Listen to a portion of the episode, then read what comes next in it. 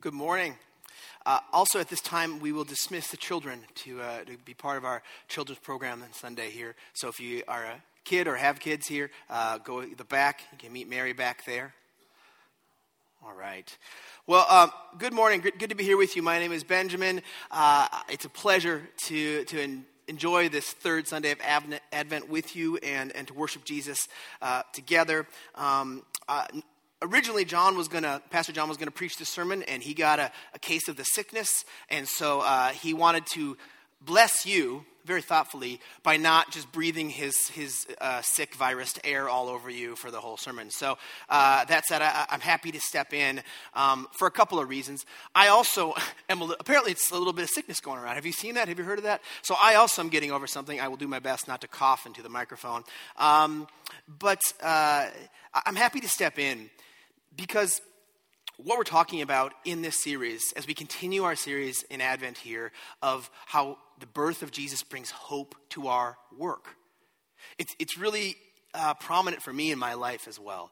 Uh, I have worked both in the marketplace and I've worked in nonprofit world. I've worked in church ministry full time, and uh, and now I'm back in the marketplace now. And so, all these things that have happened in my life over 20 years or so of a of a career, I guess, a lot of different stuff I've done, and um, it's been a major blessing for me to to embrace a doctrine of vocation, a belief about what God calls us to do that is really rich and really full of uh, the calling of God and the blessing of Jesus in our lives. And so happy, happy here to, to be with you and, and um, talk a little bit about, um, continue our series here. Uh, we're, we're calling this hopeful realism in our work. Because today, actually, we're going to talk about the difficulty of work. Now, some of you, you're shocked, like, what? How is work difficult? No, no, like, we all know there is difficulty in our work. And, and as we get into this, I want to give us a reminder, too, that um, when we talk about work, we're talking about something that's bigger than just our jobs, even if our jobs are paid or unpaid, but, but really, we're talking about anything and everything that God gives us to do in our lives. Uh, there's a text that, that comes to mind here. It's from 1 Corinthians 7 17, and it says, Each person should live as a believer in whatever situation the Lord has assigned to them, just as God has called them. Whatever situation God has assigned to you, each of you and all of us together, that is really our work. Now, that can be your job that you go to, and that's a major part of this. And it can be the vocation that God has given you if you're a person who, if you're a stay at home parent or you do something that's sort of unpaid, but it's still major part of your life as work. But it also can be taking the car for an oil change or bringing someone to an appointment, uh, you know, a loved one to an appointment, or getting up early to bring the kids to school, or just doing the dishes. This is work. And this is what God has given us and assigned to us in our lives. And it's, it's so important here. Um, and, and, and then the other part of that, too, is just I look at my work history and I chuckle. Uh, I did not, I was not a person who just grabbed onto a thing and stayed in that lane the whole time. Uh, I have worked at a fast food restaurant as a cook. It was just grease covered everything. You know, it was a Hardee's, if you remember that, fast food chain. Uh, I've worked as, um, as a valet, going to drive fancy cars of people as they come to a restaurant. I've worked as an armored truck driver, really. Look, where I had to wear a bulletproof vest and drove a big armored truck, and we picked up a, a, crazy amount of money in cash. And I would carry these bags of $100 bills that weighed 50 pounds. That's how full they were. And uh, that was interesting. And, and I didn't do that too long because I realized I wasn't getting paid enough to risk my life for that. Uh, and, uh, and I've, I've worked in, in design and, and, and uh, branding and strategy and business and marketing, and that's kind of where I am now, for working for a big company in digital experience and marketing. And, and so, this whole breadth of things that, that I have done, um, to me, I look back on it with a lot of gratitude, especially now, knowing that those were things that God had assigned to me. At the time, they may not have been fun or enjoyable, or really at the time, me knowing that they might have been shaping me more than I realized. And, and it's so important. It's all part of our work. So, what we're going to look at today is, is a couple pieces. One, uh, Exodus 1, about how Pharaoh the new Pharaoh brutally oppresses the people of God while they're in Egypt. It's been years since they came and were prosperous under Joseph, and now they're being oppressed. And we want to look at a portrait of work outside the garden. And then we're going to spend a few minutes owning the difficulty of our work. It's difficult, right? And we'll talk about some examples of that. You all know that every single one of us feels it in some capacity. Even, even if you're young and in elementary school, you think about your schoolwork and you think, it's not fun. I don't always love it. At least, at least my crew doesn't, and the other kids I've known. Some of you are special, but most of, most of you just feel that. We all feel that from young to old. And then finally, importantly, we're going to arrive at, at the, we're going to come to the arrival of Jesus and, and how Jesus' arrival, his advent that we're in this series now, how it provides this hope filled realism for us. How it can be really incredibly beautiful and rich when we see through the lens of the gospel what God has given us for work and how to approach that difficulty of work. So, so let's get into it here. Um, let's look first at a, at a portrait of work outside the garden. Exodus 1, it's got this picture of life. Uh, a quick recap We've got, we've got creation and the garden, and how God says to Adam and Eve, Be fruitful and multiply, and He blesses them abundantly. And then they wanted to be God, and they sinned and they disobeyed.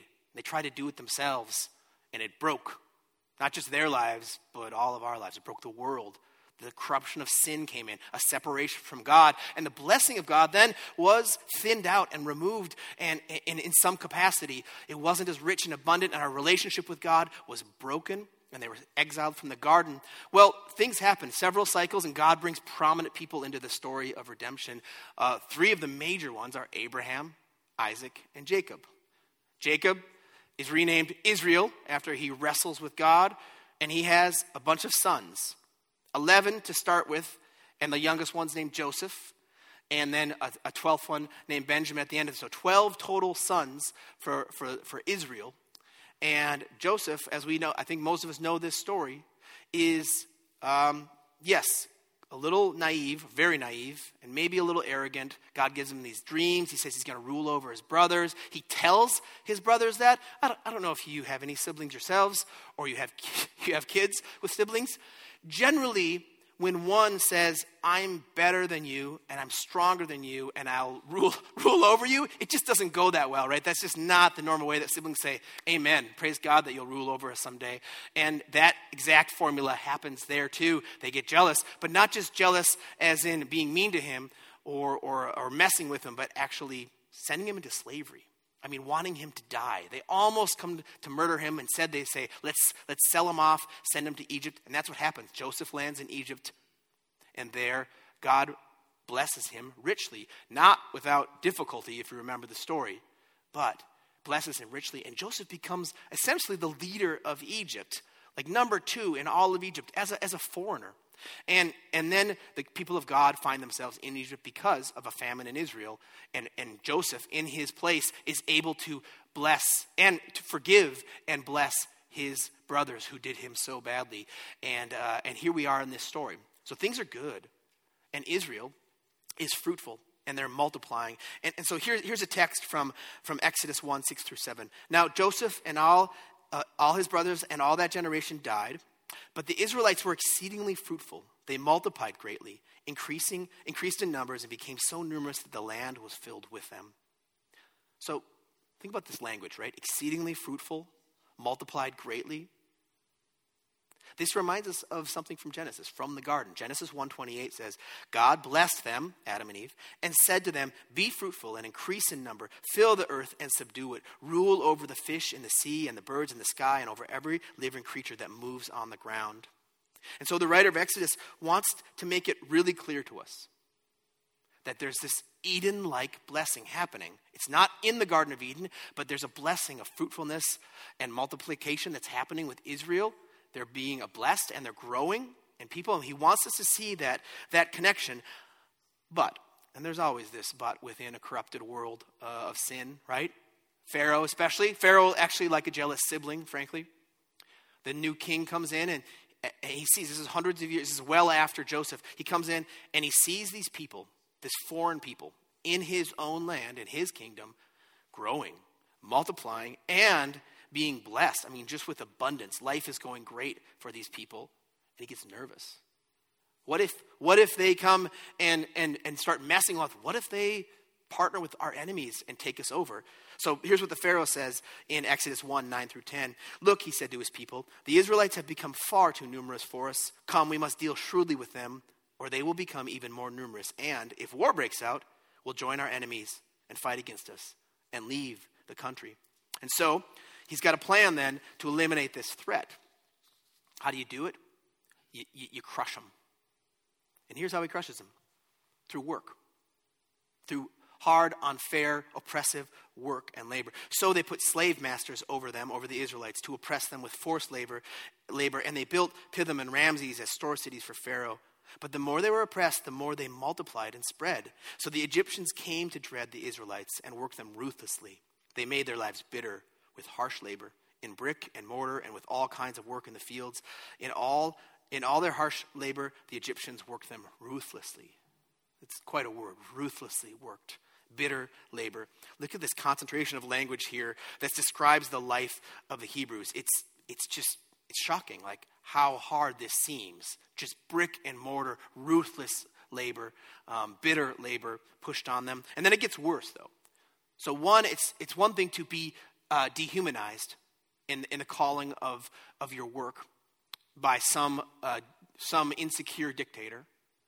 But more than that, then, they were asked to do not just brick and mortar, but actually dehumanizing work itself. Because they said to the midwives, the king of Egypt said to the Hebrew midwives, whose names were Shiphrah and Puah, When you are helping the Hebrew women during childbirth on the delivery stool, if you see that the baby is a boy, kill him. But if it is a girl, let her live. Not only is it harsh labor of building things, they're actually asking their own people to, to murder themselves, to murder their people, to murder their own babies. It's brutal and it's dehumanizing all around.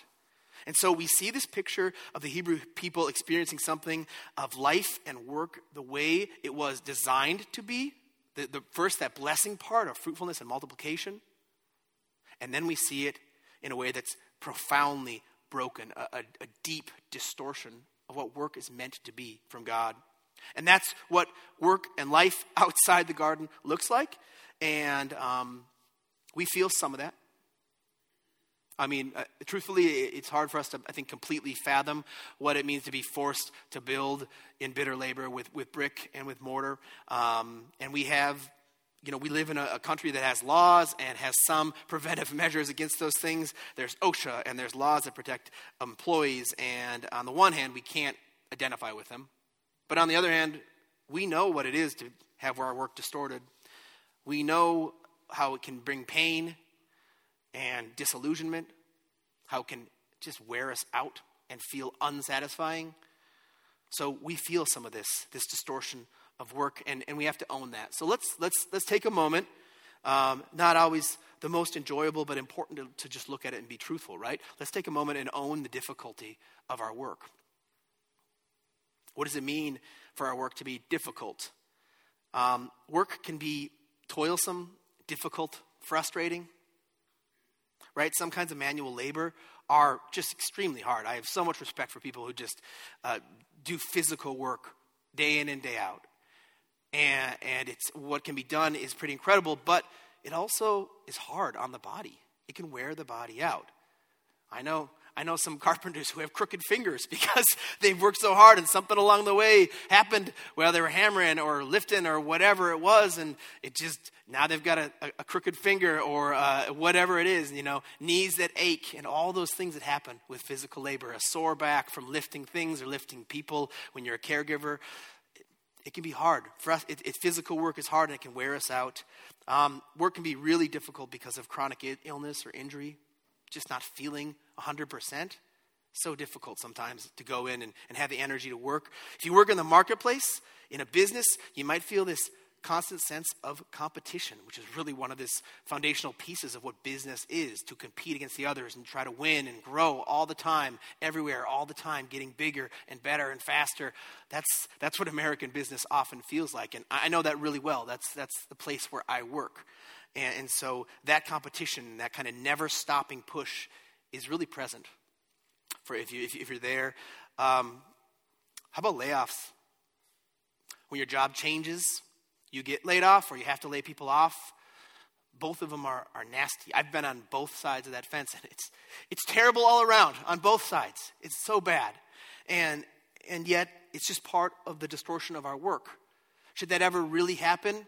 Feels like no. If I'm doing good work and I'm being diligent, that, that I should be able to stay and continue my work, but that's just not how it shakes out. We've, many of us have been there. Uh, what else? Uh, how about just working for an organization that's, that's really wonderful or that has a very clear purpose and meaning, like a not for profit or like a church? I, I don't know. I, I know some amazing people who work for organizations like these, and I don't know of any of them who are like, we've got tons of cash flush with cash. We don't need any more money. Like, that's the thing. You've got an organization now that's got clear purpose and clear meaning, doing good work in the world, and yet the struggle always feels like we, we, we need enough resources to get our mission done. And so there's, there's no place here where, where work isn't difficult. Work can be disillusioning too. Um, if you're in any sort of bigger company, especially, you get further and further and further away from the actual results of what you do, right? And that can be disillusioning. Where in the old days, if you were a farmer, you go and do hard work by the sweat of your brow, but you plant seeds and you see them grow, hopefully, and you see the fruit of what you've done. But now in, in, in modern business and a lot of big corporations, you're, you're, miles from really where the effect happens. And again, I, I feel that too. I'm in, I'm in marketing, and that's many arms lengths away from the actual real world sometimes. Um, as a student, like, remember this, if you can. Some of you, can you remember being students? Uh, elementary school, middle school, high school, college. You're sitting in class and you think to yourself, why am I learning this? what, what good does this do me? Like, I don't understand how I'm ever going to use this, right? And in the old days, uh, some of us were told about, like, math, for instance, like, listen, you got to learn math. You're not going to walk around with a calculator in your pocket all day.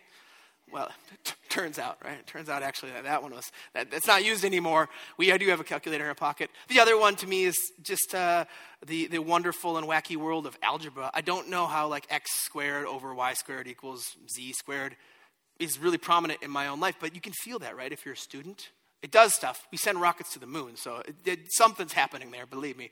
Uh, but, but we feel that, right? If you're a student, you're learning, you're like, I don't know if I need all this. Why am I learning this? Why am I spending this time and energy to do this. It can be disillusioning. Um, and then I think every single one of us has felt this. You ever come to the end of the day and you're like, that's it? Like, the day's done? Like, I, I have so much more to do. There's always more to do.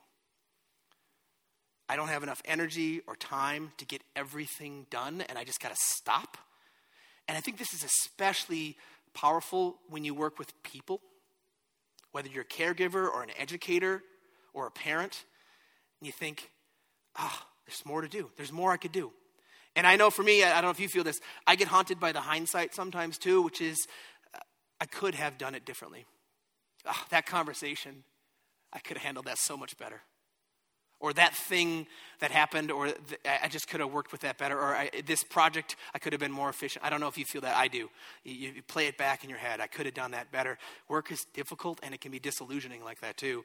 And finally, work can be dehumanizing.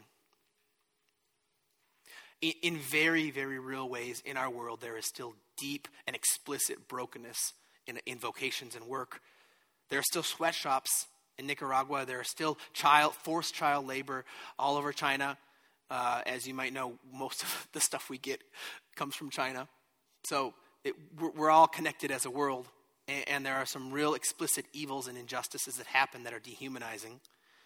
Um, you know, in, in, America here, we, and, and really around the world, but, but especially here, we see it advertising. I mean, you ever just look at these commercials and advertising, wherever it is, billboard or TV or now our, our phones all over the place, and they're just just whispering to us all the time, your life isn't good enough. Your life isn't good enough. If only you had this thing, you would be better. And not only that, billions are spent on advertising to get a hold of kids so that they can make them into consumers that will buy their stuff for many, many, many years. This is super clear, by the way, in like the tobacco industry, right? They tried to get in early and get kids smoking at 12, make it look cool, and hook them for life, and they did uh, an incredible and terrible job at that because they made billions and billions off people, right? We know that. We see that now, but that's not that's not just some abnormal circumstance. That's just work being broken and um, exploitive sometimes, right? That we want to hook those kids early and make them into consumers. If you're a stay-at-home parent, um, your children and family are probably asking for a lot from you, and again, all the time. It seems like it never stops. And it's very likely that you get tired.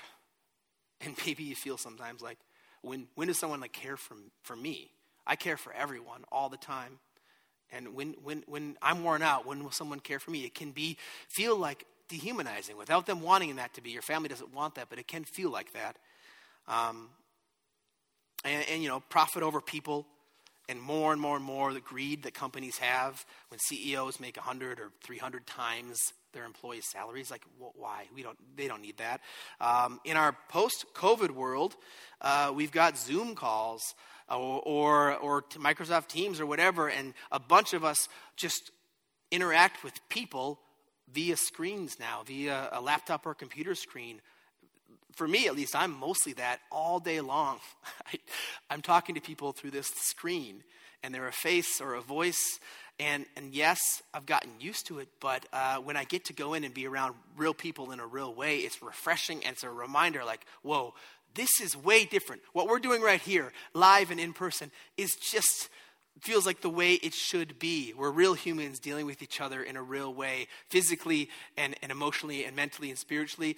And um, that can't just be flattened, right, by virtual life. And yet, there we are, and we have to be sometimes. And the world is big, and remote work uh, has a ton of advantages around the world too. But but there it is. Sometimes it can just feel like we're we're really far apart. And and, and finally, um, woven throughout all this, work being toilsome and frustrating, work being disillusioning, or work being dehumanizing. we we just have to deal with people. I mean, can you can you? People are just so wacky and and uh, when I was a pastor for years, I would have people come and talk to me, and I would get into conversations, and I would just, my phrase was, wow, people are funny. And they are because it's, it's something about us where we just have so many blind spots of our own things and we expect more of others than we do of ourselves, and whatever it is. I, I mean, one circumstance that's happened to me is uh, someone who is not very helpful in a work setting needs a favor from me. Okay, uh, yeah, I'll, I'll, do you a favor. You're not really a person that asks, has ever asked me if I need any help, but I, I will do this favor for you. And you do a thing, and you give it back to them, and they say, This is it? This is all you could do? Like, isn't it, isn't it just funny and bizarre in the way that, like, people are. And you all, you may have real people in your minds. Go ahead and just let the grace of God wash that and not say it out loud. But, uh, but you know, you know those people or those circumstances or those instances where you're just like, oh, that, that boss is just so insecure, or that colleague is so self absorbed, or whatever it is. People are funny and we have to deal with them all the time in work. Of course, there's wonderful things about people, no doubt. But there are a lot of things that happen where you just say, people are funny. Uh, they, they're just really, in the South, they would say, God bless them, you know? God bless them. Well, well, bless your little heart. That's a, that's a phrase. It means a, a layer of things. There's many onions of layers in that little phrase. Bless your little heart. Uh, so, so, so here we are, though, like just running through all these places. I hope you feel this in some ways. Like work can be difficult, work is difficult. And this is what God has assigned to us. Whether we like it or not, God has given us all of these things to do in our lives to work. But the arrival of Jesus provides a hope filled realism for our work. Realism in that we're not naive to these things. We just talked about all of them, and I bet, I bet at least several of those examples hit all of you in some capacity. But hope filled because we think about the goodness and the greatness of God, our Lord and Savior Jesus, and we have hope that there's something bigger and better within these hard, difficult circumstances here and beyond. And that's where hope comes from for us. The realism part's easy, we get it. And we get it that life, this is what life is like outside the garden. How do we get to this hope filled realism? Well, here's, here's one answer. We have to process our disappointments, our disillusionments, the difficulty of our work. We have to process it in the presence of God. We have to recognize that, that underneath all the toil and difficulty of our work is, is some disappointment, is some grief. It, God's not afraid of you asking Him why. He's not, he's not insecure. He knows you, He loves you, He created you. He's not going to cast you out because you say, Why, God? Like, what? Why this? Why this way? Why this wage or this boss or this circumstance. I don't feel like I'm using everything that I am or have as my gifts, or I, I, am trying to use those things and I keep getting stifled, or I made a mistake and was harshly judged for that. Why, why God? Why did you give me this kind of work? It's okay to ask that, but let's suggest a, a path for us forward, a way to, to really have hope and realism in the midst of our, difficulty in work. So here, here's six steps. Six steps for, for really dealing with the difficulty of our work. Number one, go to the Psalms. Yes, go to the scriptures in general as much and as often as you're able to soak in them, absolutely. But for some reason, the Psalms, the way God has written them through multiple different people and voices, the Psalms hit every range of humanity and emotion that we feel, that we are. And it's, it's really, um, it's so encouraging, I think, to have the Bible be real and not fake and not a veneer that sugarcoats things, but say, this is real life. So we go to the Psalms and we, we, see, um, we see our grief and our disappointment and our sorrow, and we can, we can process that in the presence of God. Maybe Psalm 13 or Psalm 16, Psalm 20, Psalm 25. Psalm 13 says, How long must I wrestle with my thoughts? And day after day have sorrow in my heart. How long will my enemy triumph over me? I don't know. I don't know if you're like me. Occasionally, when I read Psalms in the midst of a difficult circumstance, maybe even with work stuff, you, you think you see that word enemy, you're like, oh, I want that that person's my enemy. You know, like it feels like that, right? It can really quickly, like, who who's my enemy here? I wonder. But we bring this in the presence of God and His grace and His wisdom shine through to us and we can process that rightly. It feels sometimes like you're getting triumphed over. Psalm 20 says, May the Lord answer you when you are in distress. And just these wonderful truths. May He give you the desire of your heart and make all your plans succeed. The whole range of who we are and what we experience in life. Step two, sit in the presence of God. Find a time and a place to just sit in the presence of God and bring your disappointments before Him. Here I am, God, here's me and my life, and I'm disappointed. And to be real about that with our, with our Lord. Step three, to grieve over the life you wanted. This is, this is real stuff.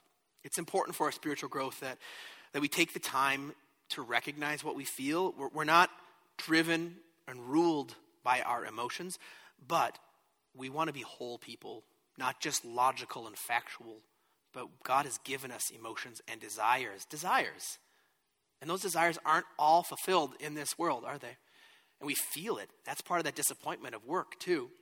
And to, to grieve over that life.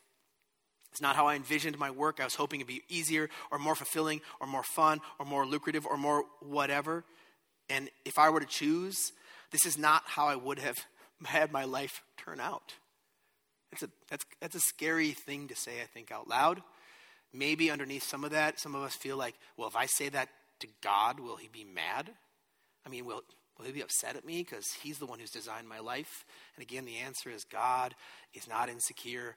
God is not afraid of your questions. He already knows what you're thinking. It's okay to say, God, this is not the way I would have chosen it. But we need that kind of honesty to get to really the heart of where we're at and where our hearts are at because step four is remember the gospel. Remember the gospel. Remind yourself of the good news of Jesus. Refresh yourself in the Spirit of God who is present with us all the time, never ending, never ceasing, because he loves us. We get to process that in, in the gospel, in the lens of the gospel, and the beauty of the gospel and the power of the gospel. So Psalm 13 says later on, But I trust in your unfailing love. My heart rejoices in your salvation. I will sing the Lord's praises, for he has been good to me. So we bring our disappointments before God, and we remember his unfailing love and his salvation. We remember that he's been good to us. Sometimes you got to mark that out. How has God been good to me? How has God been faithful to me? Where have I seen his hand in my life in good ways? And we got to preach to ourselves and remind ourselves of all these things that is actually reality, not just all the bad stuff that feels larger when it's right in front of us. So we bring our complaint to him, saying, If I were to choose, this is not how I would have chosen it. And, and this is a, to me, this is a profound part of the gospel story of Jesus, too. When he's in the Garden of Gethsemane, before he's going to go to the cross, and he says, Father, if there is any other way, please take this cup from me, this, this path of going to the cross. Please take he, Jesus, the Son of God, eternal Son of God, says, If there's any other way, Father, take this cup from me. But your will be done, not mine. And I think within that reality, talk about realism from Jesus, who was perfect and without sin, and yet felt immensely the difficulty and toil of this world, the disillusionment of looking around and seeing sinners acting unjustly and horribly to each other, and of course to him. And he says, But not, not my will, but yours. The trust in God. Jesus submitted himself to the Father, even though it was difficult, and we can follow him in that submission.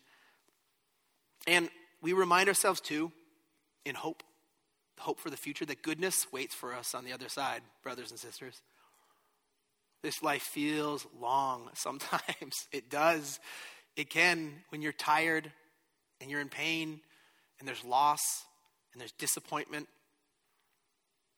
It can feel like a long life, but our life is just such a tiny, minuscule sliver in eternity where it's all goodness and all joy with Jesus. No more pain, no more toil like that. Work, I think, in heaven, yes, because work was good. Adam and Eve, before sin, were, were called to work in the garden, and we will work in heaven somehow. Don't let that throw you. Don't worry. It'll be, it'll be good beyond your wildest dreams and fulfilling and satisfying and no bad bosses in heaven. Just that's a guarantee for sure. Um, step five go back to work. We said we would do it, it's a commitment. It'd be great to be like, peace, I'm out. But winning the lottery is not easy, and therefore we got to go back to work.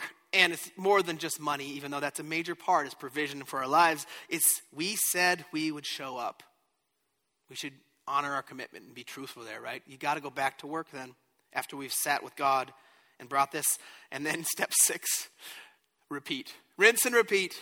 Yes, yes. Monday always comes, sometimes too, too quickly, right? You feel that. And, uh, and yet, here it is, week after week after week. Whatever work God has given you, it arrives at your doorstep faster than you may have chosen. And yet, we go back and we repeat and we, we take our whatever we're dealing with, the difficulties, and we bring them back to God and in His presence and rest with Him and, and, and get rejuvenated with God. And then we go back to work. And we repeat this over and over again. You know, um, I'm reminded that, that what work really is, for, for, for really all of us in some way, it's, it's giving. It's giving of ourselves to do something. It's, in some ways, it's giving ourselves away, especially when you talk to people who've had long careers and they look back at those and they say, I gave 30 or 40 years of my life to this company or this career. It's a common thing you hear said as people reflect that it's about giving ourselves away. And as we, as we, as we transition into our time of communion, I think this is one of those deep truths that is so helpful here too. Jesus did the biggest and best and greatest work that's ever been accomplished and ever will. And how did he do it? He gave himself away. He gave himself for us. That's why, that's why our communion words that are given to us from the Lord are this, this is my body, given, given for you. This is my blood, given for you.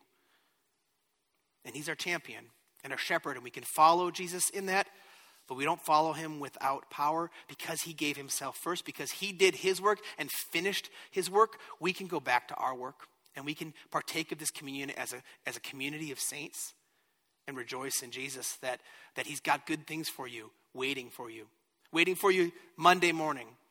God's got good things for you to do, and He's going to give you the power and the fortitude and the grace and the patience to get through it if we trust in Him. And so that's a beautiful part of what it is to take communion that we think and dwell on, Jesus being our shepherd and our champion as we give ourselves away to. So, uh, let me, let me pray for us here in, in our confession and, and for communion. Merciful God, we confess that we have sinned against you in thought, word, and deed, by the things we have done and by the things we have left undone. We confess that we have not loved you with our whole heart, mind, and strength, and we have not loved our neighbors as ourselves.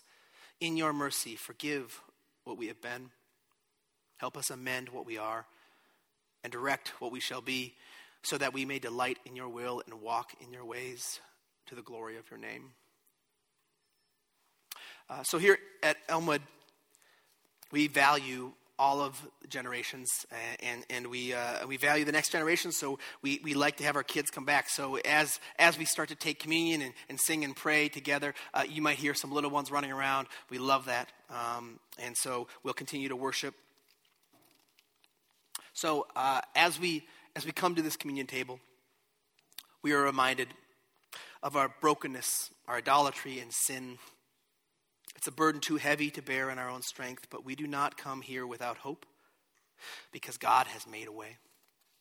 And so, even as we confess our sin, we confess the good news of the gospel together. Let's confess this in Psalm 103. Would you say this with me? The Lord is compassionate and gracious, slow to anger abounding in love. As a father has compassion on his children, so the Lord has compassion on those who fear him.